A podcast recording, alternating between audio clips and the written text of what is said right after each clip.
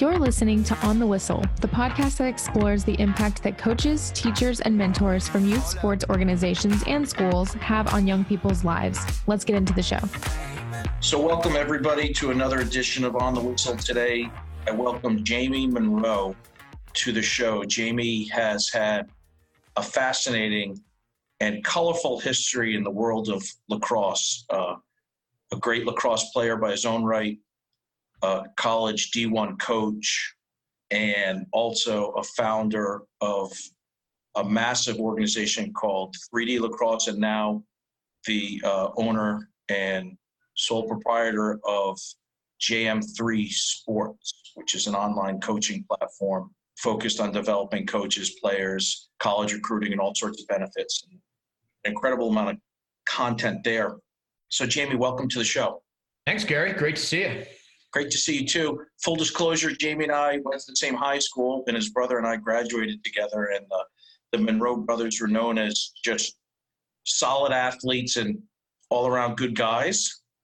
And uh, I haven't spoken to Jamie or really seen him in about 30 years, and it's super nice to connect. It's funny, you look a little older, but you look like the same kid I knew 30 years ago. It's just a little. So I, I would I would say right back at you.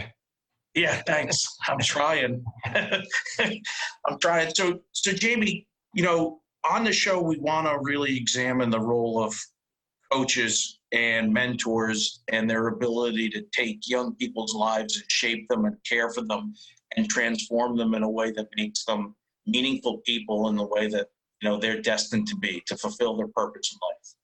And I have found in interviewing coaches and mentors and administrators like you that your role in that journey is remarkably important.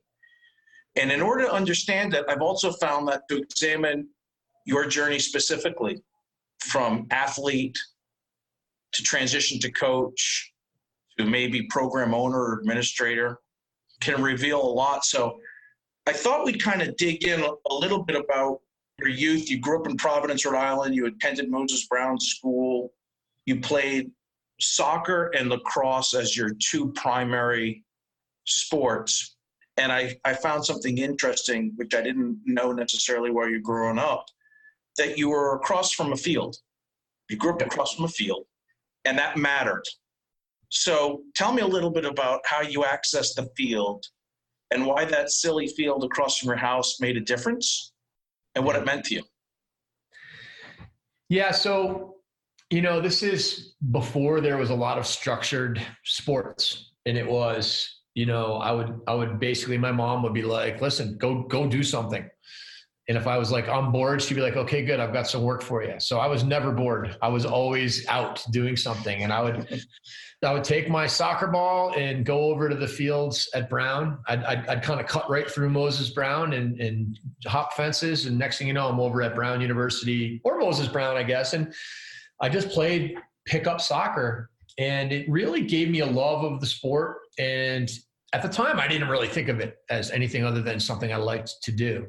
Now, when I get a chance to look back, I know that playing the pickup soccer games over at Brown University was incredibly impactful for me on so many levels. And when I talk about pickup, there was every single afternoon in the summer at five o'clock, there would be a group of guys playing soccer and uh, a, a, real mix of people. You know, there might be a couple college people. There'd be a lot of Portuguese guys because there's a big Portuguese uh, contingency in Providence. And I would just show up and I just became kind of one of the guys. I was like probably 12, 13, 14, all the way up through high school. And um, it was awesome. And then it was every Saturday and Sunday during on weekends during the academic year, and then every night in the summer. And we would just go play pickup. And it really transformed me into being the athlete I became because I really learned how to play the game in real time. I learned implicitly. I figured stuff out. And as I progressed as a coach, in the spirit of coaching, I, I started to really teach and learn and try to explain everything. And now, 30 years later, I've kind of come full circle on this whole implicit learning model that is incredibly powerful that was you know pure joy and, and unbelievable development yeah, it's funny. I was reading much of what you wrote last night on your website, and you talk about learning to feel the game, mm-hmm. and that this concept of free play teaches you to feel the game. Not that it needs to be in the vacuum or absence of coaching. Coaching complements it, but what coaching can't teach is the feel. Can you dive into a little bit about what you've learned over the last 30 years examining that and why the feeling of the game is so valuable? Yeah, you know, it's again, um, in the spirit of learning and growing and coaching and teaching, we have become a much more structured society for our kids. I mean, generally, I was kind of roaming the east side of Providence, you know, on my bike, playing sports, doing whatever. Kids don't really do that anymore. It was kind of like a hunter gatherer uh, mentality in the summer, especially. You know, you we invented a lot of games. We made up games. Totally. And you played. I don't remember my kids making up games in the backyard or in the street the way we did as kids. No, and it's not their fault, you know, because it's it's it's it's the it's our society that's removed this hunter gatherer um, mentality from our kids, and um, and so when I think about as I became a coach and I studied more and I learned more and I wanted to have outcomes and learn things, I began teaching. And over the course of time you know you're trying to win games and it requires structure in some ways to win games but structure isn't the best place to learn. And that when you're learning implicitly when you get a feel for how to how to control your defender. You know how can you control a defender? Uh, you can do it with your eyes. You can do it with your posture. You can do it with you know any kind of a fake. You can you you can pretend like you're doing nothing right? These these are things that you can't really teach. They're concepts that you can explain, you can present, but in the end, kids have to, athletes will figure this stuff out. And what I've kind of come to learn is the more that we've tried to teach people techniques or skills, the more that we're actually actually trying we're actually teaching them how to try to fit a a round peg in a square hole or a square peg in a round hole because by teaching them to do something and making it a fundamental, you've taken their own ability to figure it out for themselves away from them, which eliminates their feel.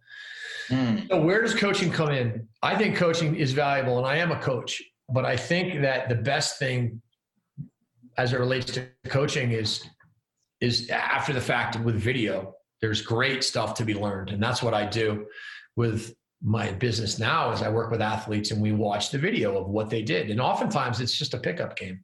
Could be a regular game, could be a practice, could be anything. But what happened? What actually happened? So they can actually learn what actually happened. Because a lot of times you don't even know what happened. You think you know, but until you watch it, any coach will tell you they don't really know what happened in the game until they watch the film later.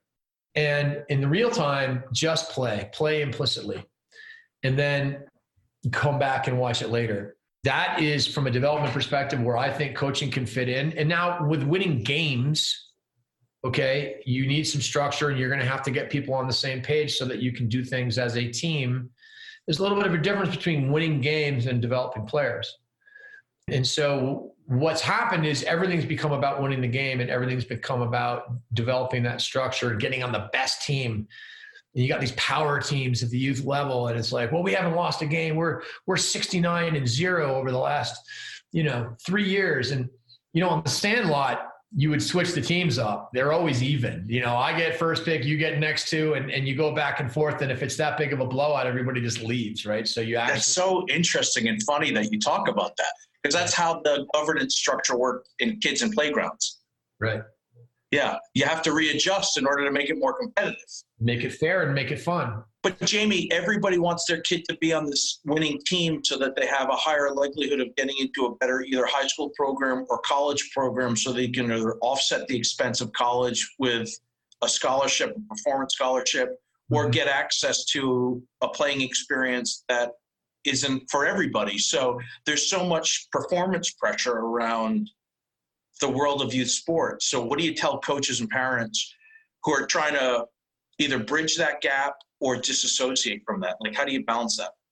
Well, the thing is, is that everybody believes that the, the, the best model would be having the best coaching and training combined with the best competition, and then you'll have the best uh, result.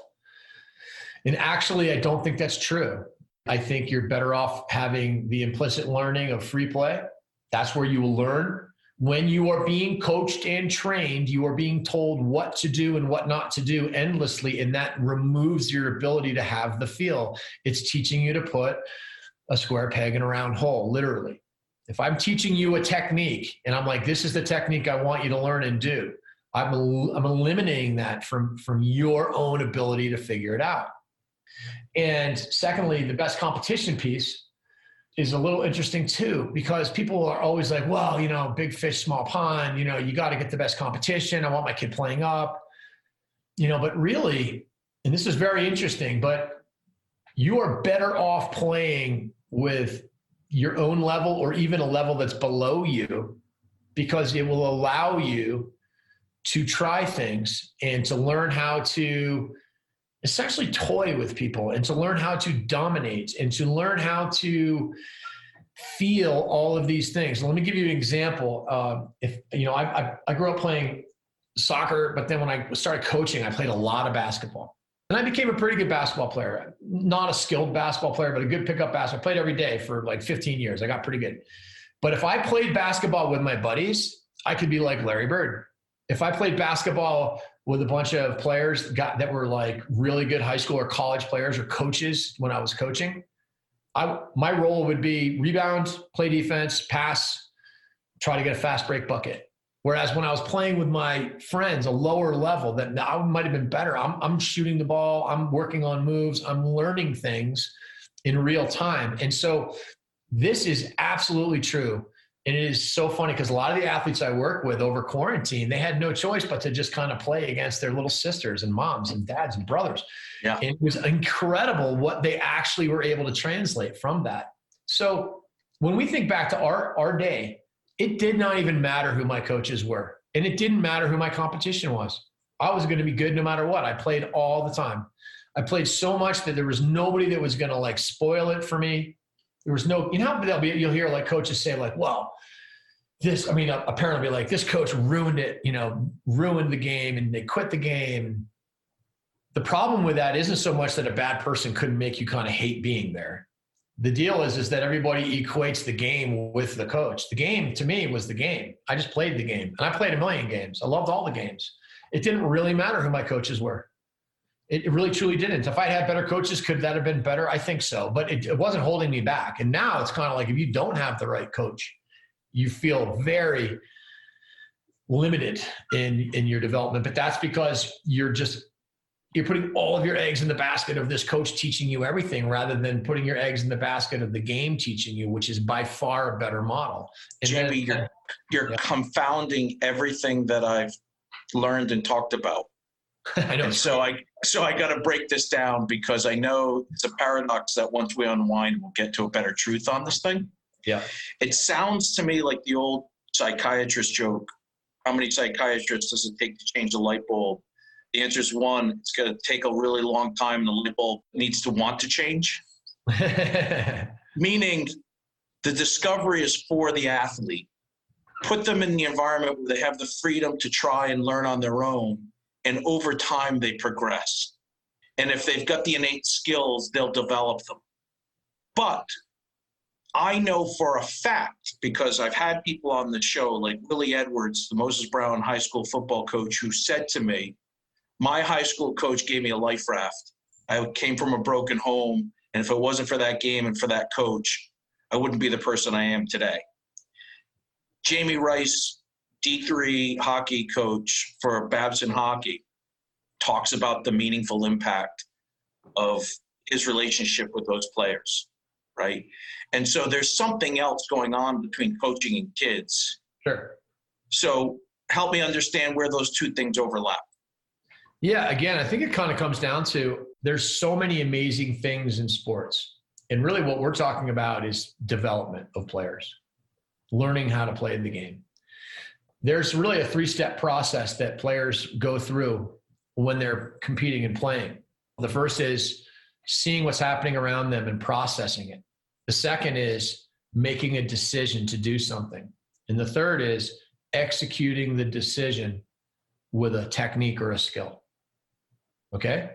What almost everybody spends all their time doing is practicing the execution of the skill.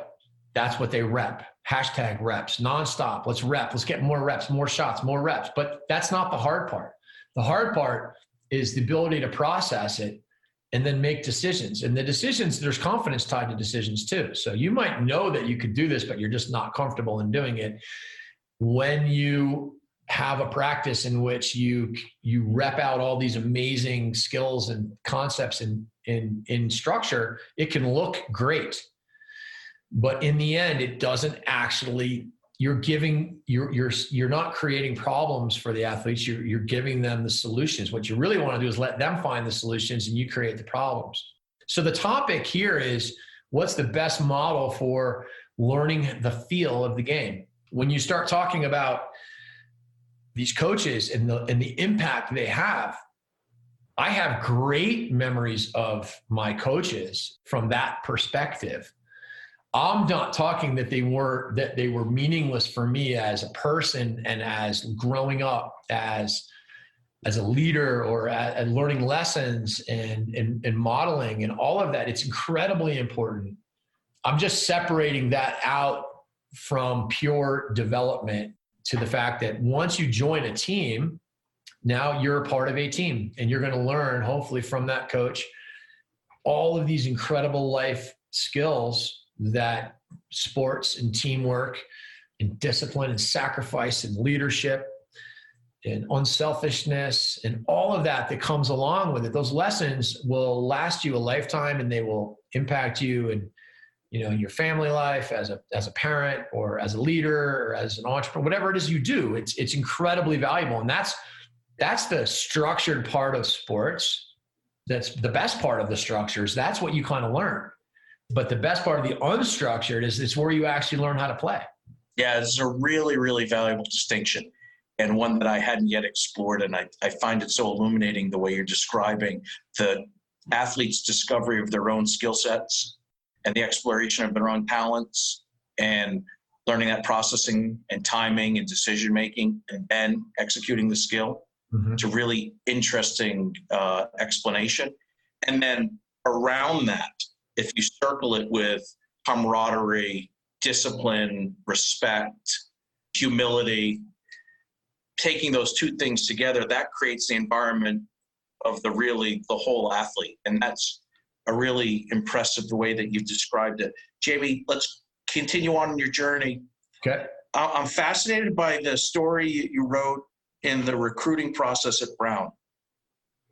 So you had a coach at Brown you ended up going over to some of the summer camps or a game, an alumni game, I think it was, and you were kind of like a you were in high school, and the next thing you know, you're playing against some real competitive college kids, and you perform well, and the coach gets an eye for you, and then you, you get other coaches getting eyes for you, and the coach writes you a bunch of letters, mm-hmm.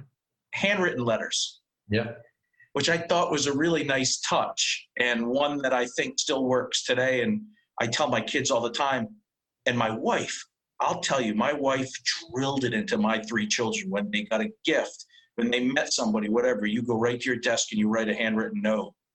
And it's a valuable lesson. But how do those notes make you feel as an athlete when you got them?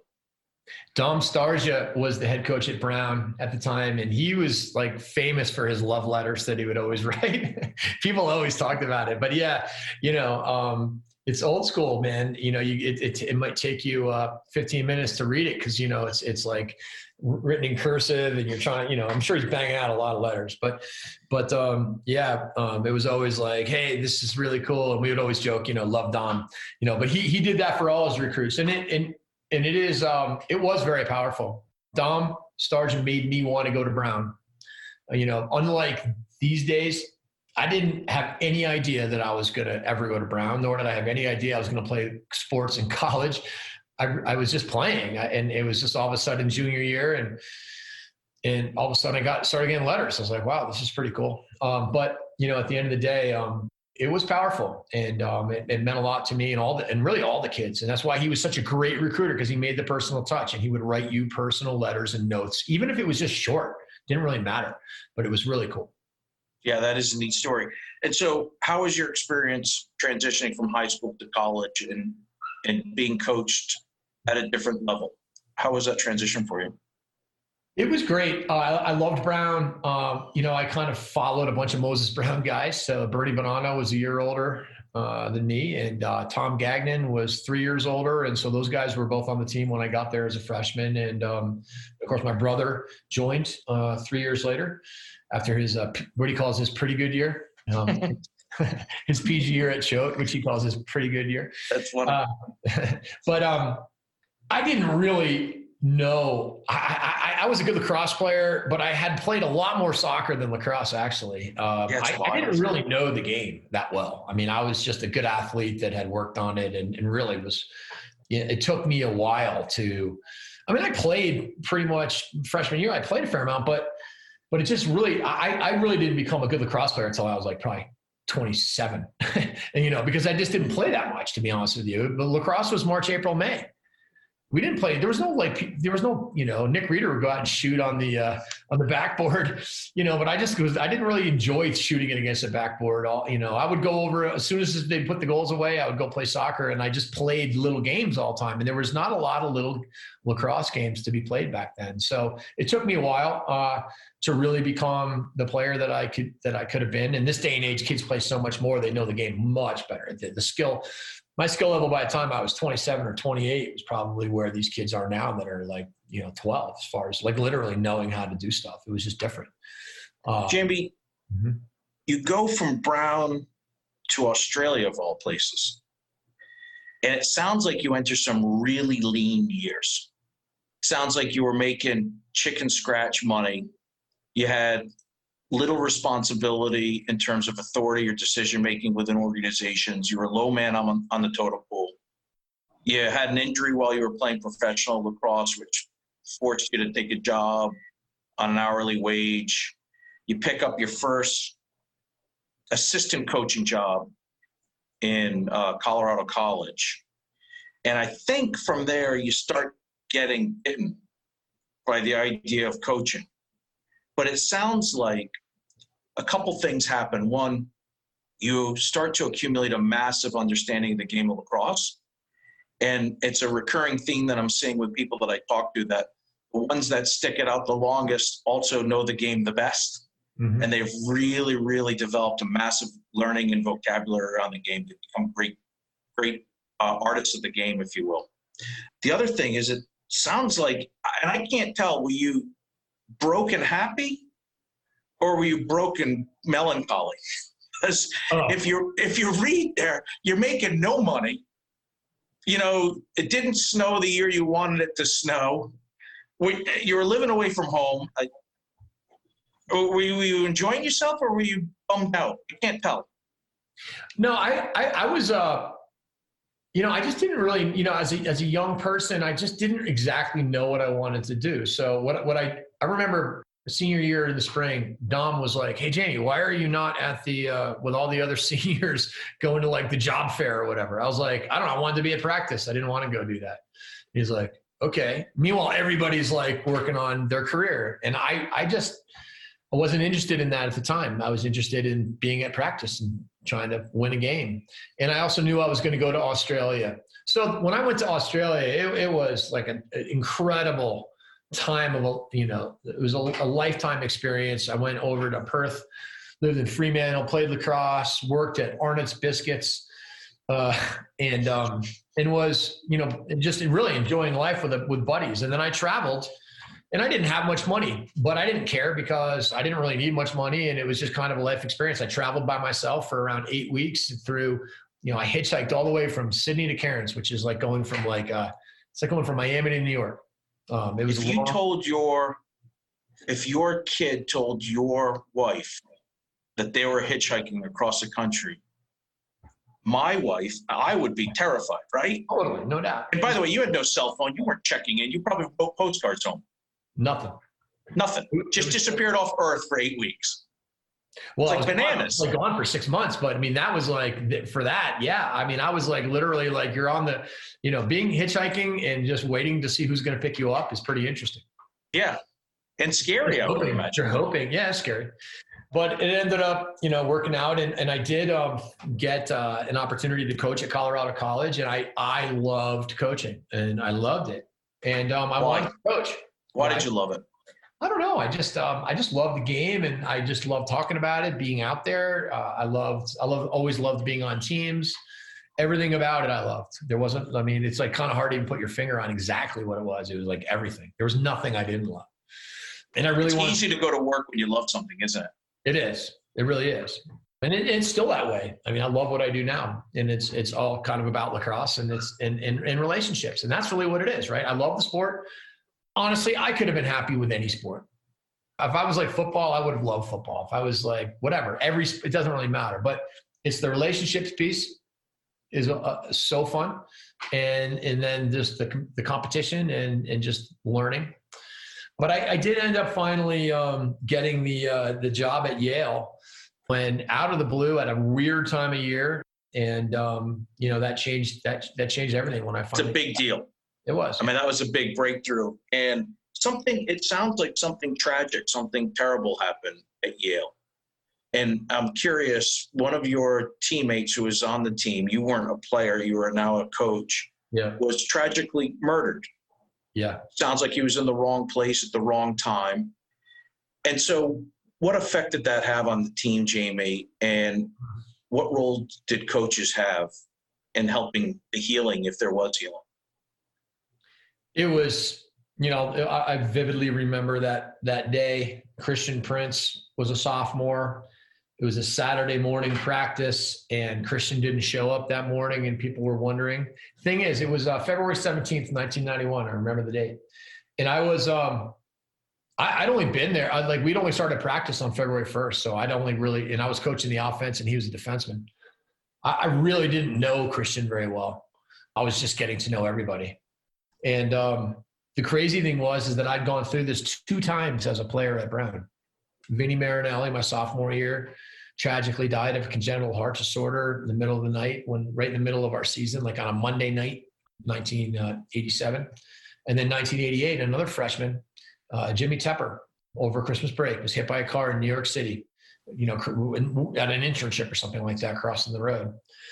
So I, it was just, um, you know, I only tell you that just because I'd kind of been through it and I was probably looking at it even differently. And I was, I think I was just numb, but I was also like, I didn't know anybody yet that well. And I just, but I could see, you know, the Mike Waldvogel, the, the my, my boss and mentor and head coach at the time, you know, I just look over and he's like sitting down against the wall with his hands, elbows on his knees and hands in his head. And I was like, geez, what's going on? The whole team was like, Jamie, go figure, you know, what, what's going on?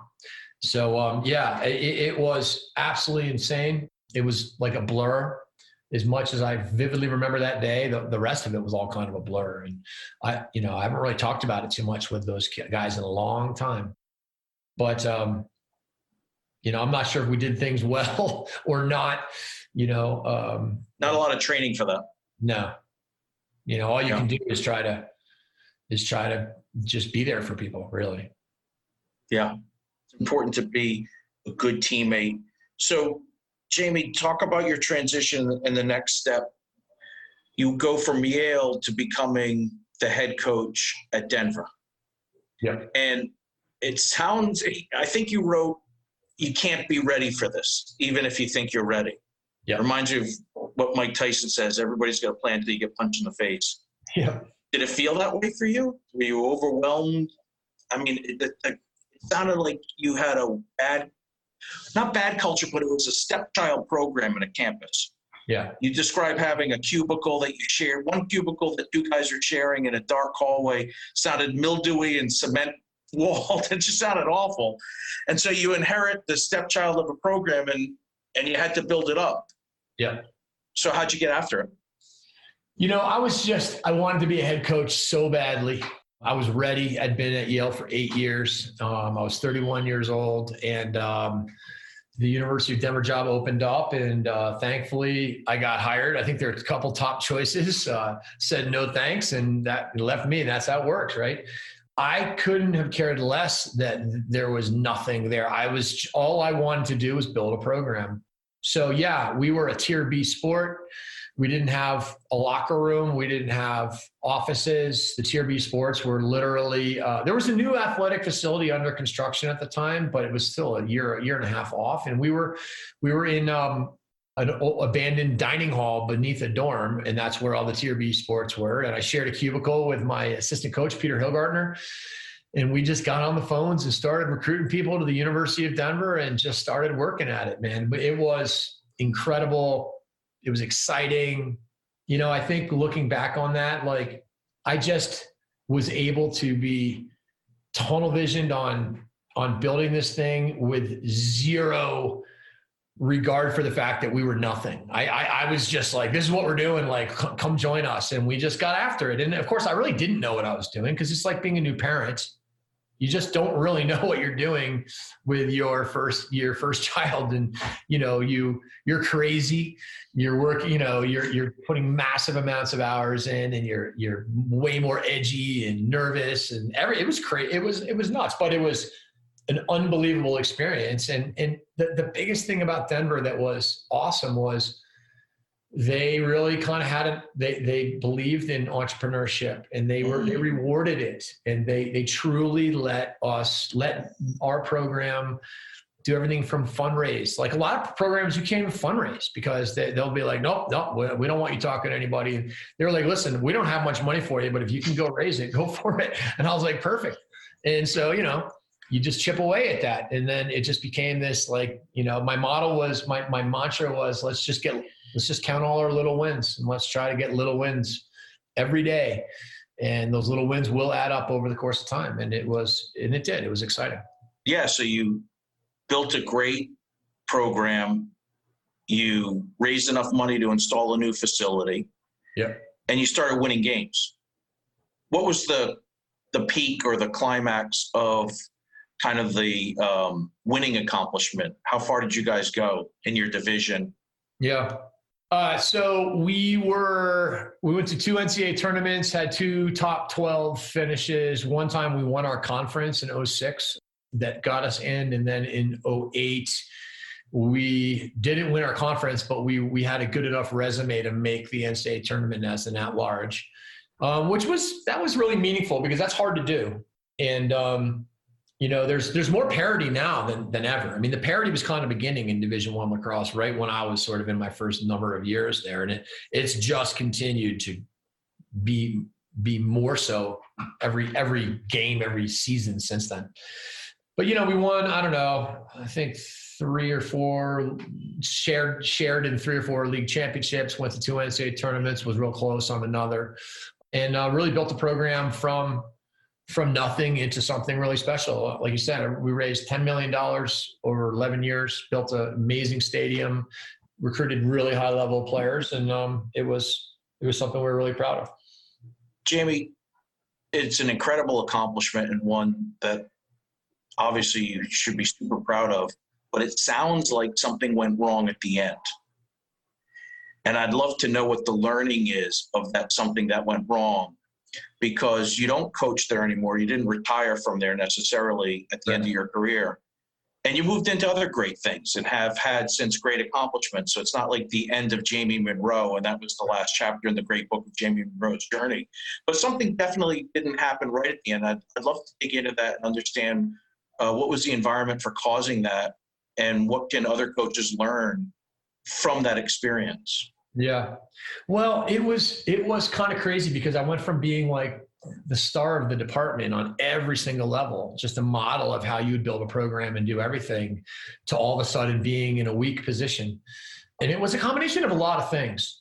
And it was, you know, the, the culture of our program was suffering. The um, we had guys like, you know, getting in trouble and like every single you get, if you're if you're a college coach and you see like a, a phone call coming in on Sunday morning from a player, you do not you're not looking forward to that call because it pretty pretty much means somebody got in trouble. Yeah. Now, which has happened. And, I mean, like, listen, this has happened. This, this is not going to. This was not something that never happened. You know, to everybody. It happens to everyone. But there was just sort of a combination of of board you know, there was like a board member whose whose grandson was on the team, and all of a sudden there was politics and stuff. And we had a new athletic director, you know, who won it, who who who has replaced you know 23 out of 24 coaches that that were there. Anyways, um, and um, all of a sudden I had another year on my contract, but I just had no desire to be a lame duck coach, and so I was just like, fine, if then I'm out and I, I, I just moved on and I didn't know what I was going to do. I took a month. I, it was it was really kind of a tough pill to swallow at the time because like I put so much time and effort and done really well. Yeah, and really well. So many like good players. I mean, like the culture needed to get cleaned up, and I was in the process of doing that. But it created it just you know by by saying okay listen like we're we're changing this culture and you're not going to be a part of us moving forward when you do that you know it's it's kind of like diving on a grenade because things get ugly and all of a sudden you get all kinds of politics going on. And then the next thing you know you know denver went on an epic run of final fours. And granted they they did get the the john wooden of coaches meaning bill tierney. You know but but there was talent there. Okay, so like the, the, this, the, I had the, the, kids that were committed, that were, you know, on the team. That were there were I had two classes of commits, and um, you know we those guys had had a great run, and I unfortunately didn't get a chance to um, to realize that myself, and you know now it's like 10 years 11 years later and you know it's it's way in the rearview mirror do i still have regrets i don't know not really there's some regrets I might have had about. I've always been kind of a stickler uh, uh about like, hey, you're going to do this. I remember we had this one athlete, a couple athletes that we were trying to give them a little bit of latitude, and that latitude really ended up kind of hurting us, you know, because all of a sudden when we went to say, hey, look, this isn't okay anymore, it was almost like, you know, that. And what was the behavior that you were trying to give latitude to that you had to rein in? Is it a behavior? Was it a behavior thing, or was yeah, it like behavior thing? It was like this combination of like wildly talented player, all American as a freshman, that was just not willing to live by the standards that we wanted. And we li- we did live with it when he was a freshman. And when we went to go try to change things as a sophomore, it didn't work very well because he wasn't wasn't ready for that. And so, and it just the culture was just it was not great it was kind of sad. But you know, listen, I had great staff at the time. We were all working together on this. Matt Brown is the uh, offensive coordinator at Denver now, viewed as one of the great minds in the game. He played for me. He was our offensive coordinator on that team. Jon Torpy was the uh, defensive coordinator and, and, and uh, associate head coach on that team. And he's the head coach at High Point, and he's done incredible things there. I mean, we were on the same page with everything that we were moving forward on, but there were some out external pressures, and I think that's one of the things that you never really. You know, you, you, you as a coach, it's like you can you can do everything right, and it can still not work out or you can try to do everything right, I should say. Yeah, obviously, never to do everything right, but you can like actually try to do things right. And things sometimes aren't going to work out. And even, even have an amazing staff of people around you. So, you know, now when I look back on it, it's like the next thing I did was I founded 3D lacrosse. And we'll talk about that.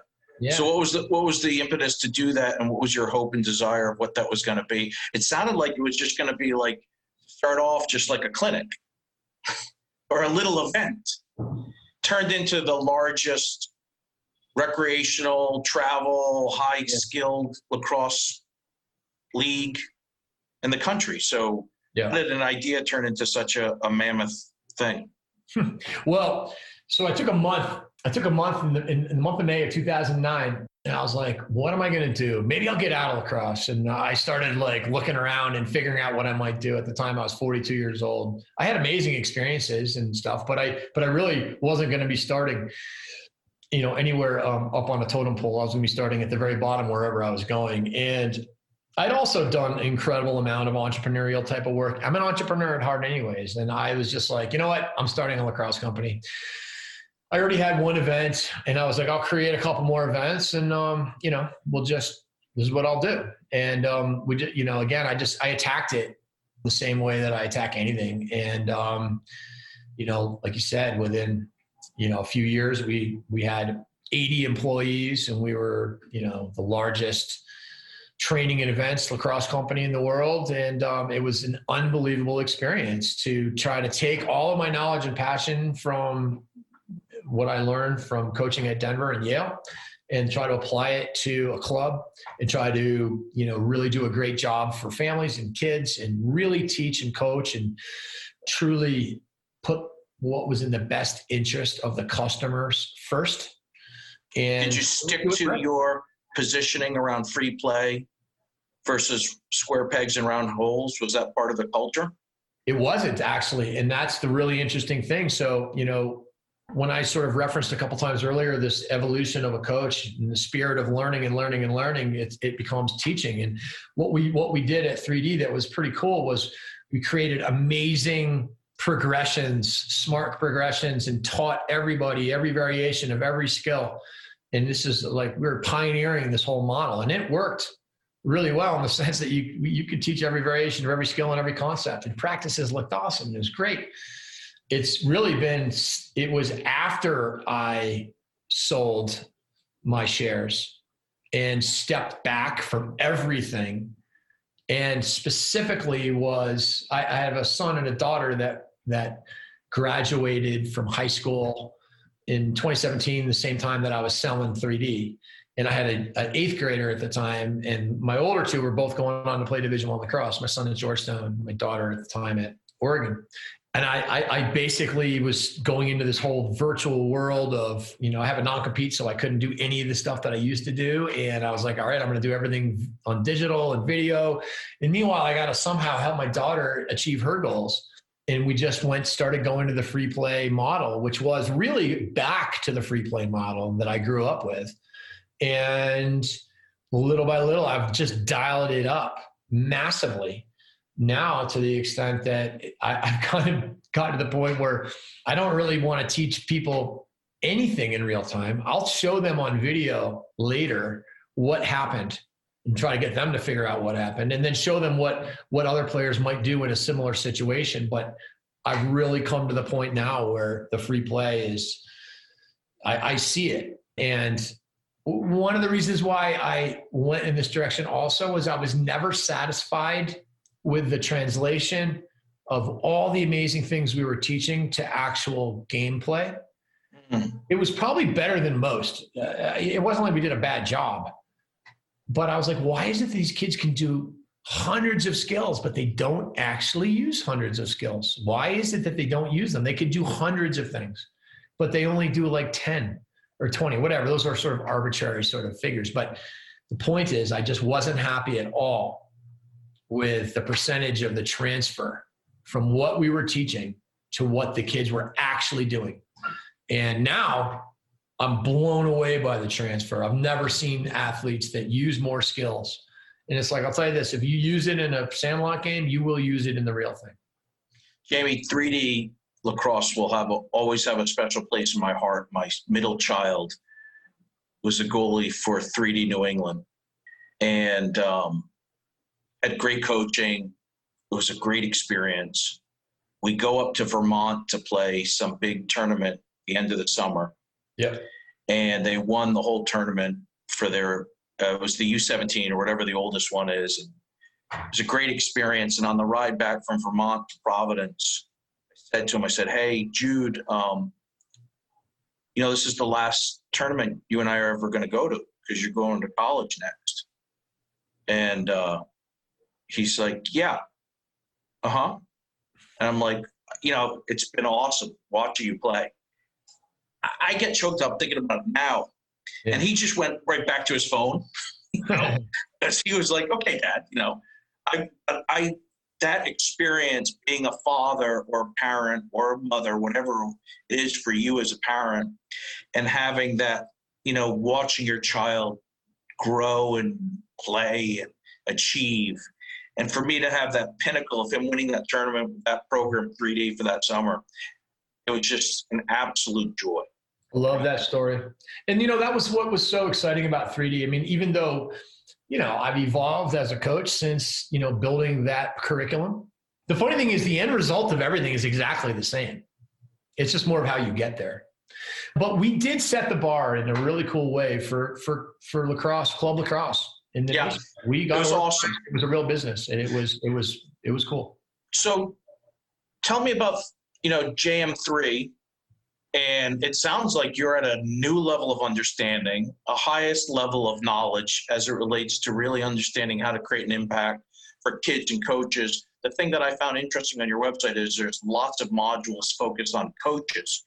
There's modules focused on players and parents and college development and recruiting, but there's a lot in there about coaches. And mm-hmm. one thing, you know, that this show focuses on is the value of the coach and the belief in that coach having an incredible impact on kids. And so I guess, you know, I have a bunch of wrap up questions, but the first is Jamie, have you unlocked something? I mean, are you on to something that is different about coaching? It smells to me like there's discovery in this free play model Yeah. and that don't worry about I- I can't tell you how many hours I sat on, on the sideline, whether it's rain or sun, with the dog on the leash or whatever, and I was watching some older person doing some steps, right? And then a, a, a move, and then a bunch of kids following him, trying to do what he or she was doing. And I must, I mean, my kids got exposed to hundreds or thousands of hours of the follow my hands, follow my feet, follow my shoulders Mhm. and then repeat. And it sounds to me like you're like, stop that. Give them a little bit of it. Let them play some games and then get them into a room and show them what they're doing so that they can see it from your perspective. Is this the big unlock? Yeah, it is. It truly is, and it's been a process. So when I when I you know made this move to start JM3 Sports, I didn't really know what digital businesses were like. I mean, I was no digital expert, but I was an expert on a lot of things in the game. And I knew that I like to create content. I knew that I could create content for coaches. And so what I really just kicked it off with was coaching content to try to teach them how to teach everything you can imagine. Webinars to teach everything under the sun offense defense special teams. I would bring people in for for building culture. I'd, I'd get division one coaches to come in and do stuff and i did a lot of it myself. And that was where it all kind of began.